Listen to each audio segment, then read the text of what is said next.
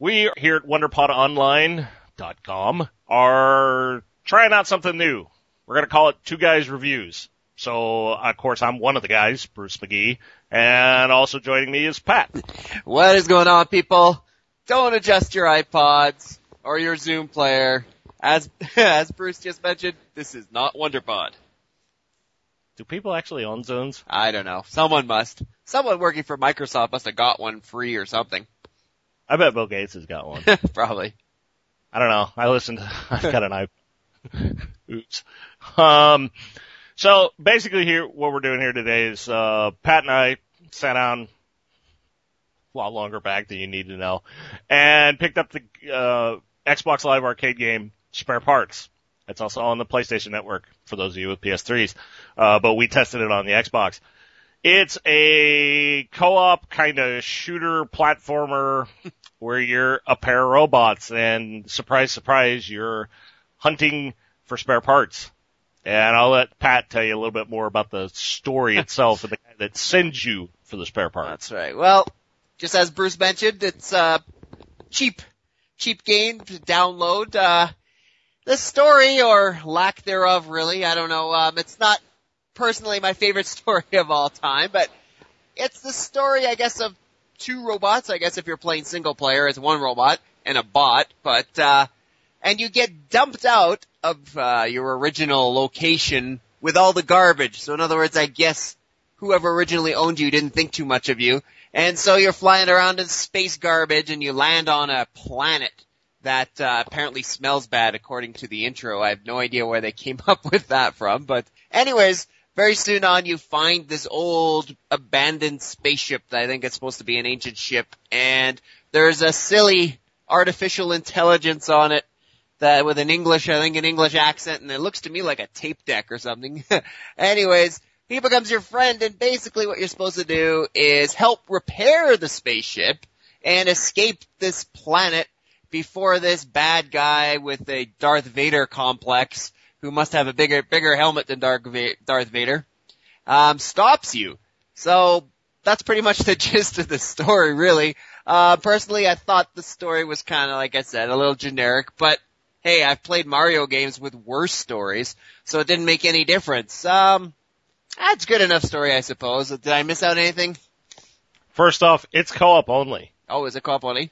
Oh, well, it's not, it's, it's oh. not co-op only, but you don't get another bot. Oh. Like you're playing by yourself, so I don't know if you could complete the story single player. Yeah. But no, actually, I don't think you can. Uh, you could play single player, but a- after a co-op playthrough, I don't see how you could, um, complete it. Yeah, that's weird. Given what we had to do, but there is a single player per se. I just would recommend getting it with a friend. Um, preferably one that knows how to play platformers because sometimes I'd forget which character I was supposed to be looking at. I'm not a very good co-op partner. Uh, the other thing, yeah, basically he's got it right. Generic story, but for an Xbox Live Arcade game, ladies and gentlemen, I don't think you needed much more than a pretty typical you must save the ship, do all these things. Um, I think it just kind of sets you up for the gameplay and really if you've played a thousand Marios and you got a good buddy you want to play co-op with, I think this story will be good enough. It's not going to detract from your experience, let's put it that way. The, uh, the pentagon shaped tape recorder dude gets kind of annoying at times. Um, other than that, you know, it's pretty typical fare. By the way, I, you know, we were calling him Midget Vader when we were playing through the game. Actually, he reminded me of Rick Moranis from Spaceballs. Yeah, the more yeah, I thought quite about a bit. it. Yeah. So, so there is, you can make your own comedy aspect to go with the game. Um, next up, let's talk about the art. You know what? The art's good. I mean, it's cute looking. Uh, a bit cartoonish, but they did some, spend some time on it. Um, tying in with that, some of the level design you got to be a little careful of because you can break it. And while Pat and I, I don't think went out of our way to break it, we managed it a few times. But I mean, obviously the art's not enslaved. It's not um, Borderlands. But again, for an Xbox Live Arcade game, is all right. could have probably been a little better if they'd spent a little more time on it, but I think I'd rather that they spent a little more time making sure that you couldn't jump or rocket boot or or hover to spots that you shouldn't have. Didn't we get stuck there in inside a force field because we died right there? Yeah. Wasn't that the deal? We were trying to do something fancy with our jet boots and get some spare part or something and we died and then their spawn point was on the other side of a force field which you had to deactivate by being on the opposite end. So yeah, we kind of got stuck in the yard at least once. Uh, yeah, I, that was the only time where we kind of broke Yeah. the, the game per se. But there were a few other cases where we were taking shortcuts that I don't think you were intended to take. But at the same time, for those of you who have played the um, games like Fallout and Elder Scrolls, Oblivion or Morrowind, where you can literally screw yourself by getting stuck in the scenery, it's nothing of that caliber. Overall, the art was was good, but not mind blowing. Perfectly acceptable for an Xbox Live arcade game. Uh, Pat, why don't you give him, fill him in on the gameplay and mechanics and the things you gotta do? Okay, well, you know, first of all, it's, as we've said, it is a co-op game, which, you know, is quite fun. I like co-op games. There's so many damn shooter co-op games lately. That's a nice change of pace to play a co-op platform beat 'em up action game, you know? Um, I liked it. The gameplay elements itself, I mean, there's some environmental puzzles um, it- within the game. Some of the easier, or some of the easier ones, some of the early ones were really easy. All you gotta do is push level, you know, push something in and your other player walks over to point B and you're at point A. Quite easy. Not exactly what I would call a Zelda game mechanic, but, you know, it- it's fun enough. Um, you get these different abilities. You can either purchase them or upgrade your robot uh, things like, what is it? Things like magnet boots and some sort of vision that tells you what you can do. Jet, uh, not jet packs, jet boots, stuff like that. And they're not bad. I like them. The only thing about them is they're very context sensitive with the exception of the jet boots. You pretty much had to be at the right, right place at the right time to use any of your other abilities, especially that wrench or whatever that was. It a wrench or the tool thing. I mean, you had to be in one exact place to use Oh, the it. tool yeah, arm? Yeah, stuff like that. So I liked using that. It was nice. It changed things up. You know, you had to figure out what to do, but it was also, like I'm saying, very context sensitive. You can't use those, with the exception of the jet boots. You, we could float around.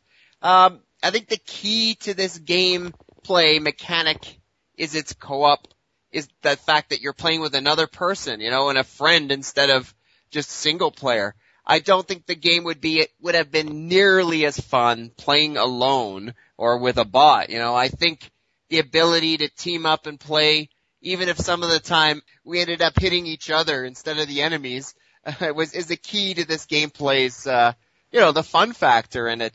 Uh, I'm sure it was fun to watch Bruce fall off cliffs sometimes or ledges like he was saying, but you know what?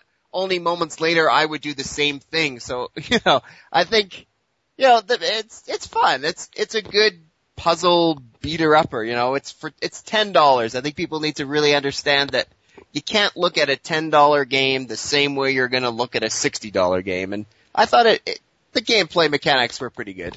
You had this, uh, super strong punch that you got right at the beginning. You could use that pretty much any time. And that's the thing. Pat and I have been playing together in multiplayer games since what, basically 2007? When did Gears 2 Up come around out? there, yeah, I'd say. Yeah, so I mean, basically for three years, with except certain exceptions, almost night in and night out. So we've gotten, I wouldn't say comfortable, but used to each other's gameplay styles. And what I found interesting was the mechanics were pretty simple to understand. They did lead to some mem moments with the uh, X-ray vision, uh, where Pat would just run around randomly making the fun sound, and and that's part of the charm of the game. It's it's what kind of you know makes it good for a ten dollar game is you can do things like that, and it doesn't take itself very seriously. You know, the mechanics are are pretty much stock. You get them all at certain points in the game. You don't buy them, Pat. You get we got them all just by completing levels and stuff when we needed them. Okay. Um, but you can upgrade them, you know, it's definitely was never meant to be a single player game. Why there's a single player option in there, um, I don't know. I will say one thing, uh, before we get into the part that really kind of let this game down and it kind of ties in with it. The difficulty seemed to be a little wonky. There wasn't a gradual progression of wonky, or, or of wonky, a gradual progression of difficulty. It seemed like a few levels before the end boss, things got somewhat confusing. You remember that uh, giant scorpion level where it took us about an hour to figure out? Yeah, how to kill it. Oh, yeah, how to kill it and how to move on. Yeah. You know, it, it kind of just dropped you into that. I I think I'd have to uh, be a little critical about that because it's like, okay, if they had just gone and and made it slightly more difficult each level, then you know I probably would have been a little little better with it.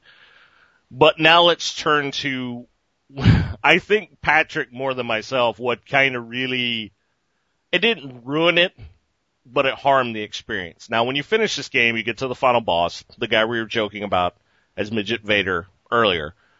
Um, without giving you huge spoilers it and everything, basically this boss battle takes far too long and the pacing is very, very, very slow. It really kind of drug it out too long. And if the preceding levels had been slightly less fun, I think my score would have been affected far more greatly just on this final boss battle alone, um, because of, of, of how not well put together it was. It's kind of like they made three quarters of the game, got close to the deadline, and then just threw the final boss battle in, wrap it up, ship it out. Which again, for a $10 game is not unsurprising yet it was a little unsatisfying. Pat, I know you have to have something to add to this. It was kind of you who was more flabbergasted by the final boss. Final end bosses, you know. I understand it's a $10 game, but think of the final end bosses of something like Zelda, the epic battles, and think about Darksiders had an awesome one too. I won't say too much because Glaciator hasn't finished that game yet. Final bosses, battles, are supposed to be somewhat epic they're not supposed to be boring as hell, and that's exactly what this one became. Basically imagine this. A big square or rectangular area that you cannot leave, and you got this Darth Vader, short Darth Vader with a giant head, slowly walking around, following you with a big force field over his head. Occasionally the force field goes down, and you can, at least at the beginning, only do one thing to hurt him, and that's your super strong punch that Bruce was talking about earlier.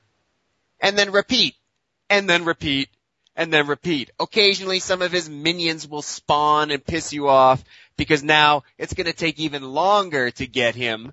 But, I mean, it was, I hate to say it, but it was one of the most boring final boss battles I've ever had. I don't mind if a game takes a long time to fight a boss. That uh, Mario and Luigi real time uh, RPG I played on the Nintendo DS took forever, but at least it was interesting. At least you had three or four different ways to attack it, and the animations were different. Here, the final the final boss battle sucked. There's no other way to put it.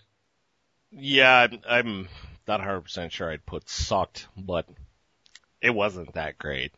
Um, so once you take all of that into account, and hopefully we explained it in such a way as that if you decide to brave it, we didn't spoil too much of it for you. Um, Patrick, what is your final grade and thoughts for spare parts? Uh, well, you know, even though that boss battle was annoying as heck, the game itself was pretty decent for ten dollars. Everyone, I can't emphasize this enough. I know big gaming sites that seem to lose focus and always seem to compare a downloadable title on Steam, on the PlayStation Network, on Xbox Live Arcade with a $50 game. Stop doing that. You know, I think that this game is worth the $10 price tag on PlayStation or on Xbox if you have someone good to play it with And that is the key element here. You could play on the couch beside somebody with your friend and if they piss you off, push them off the couch. You could play on Xbox Live with someone you used to playing with and have a blast, you know. But if you don't have someone to play with, oh, I'm not quite so sure. You know, it's a little easy in, at the start, like you were saying, and then it gets kind of difficult near the end. I am going to give spare parts a 6.9 out of 10. That last boss battle annoyed me, but the rest of it was fun.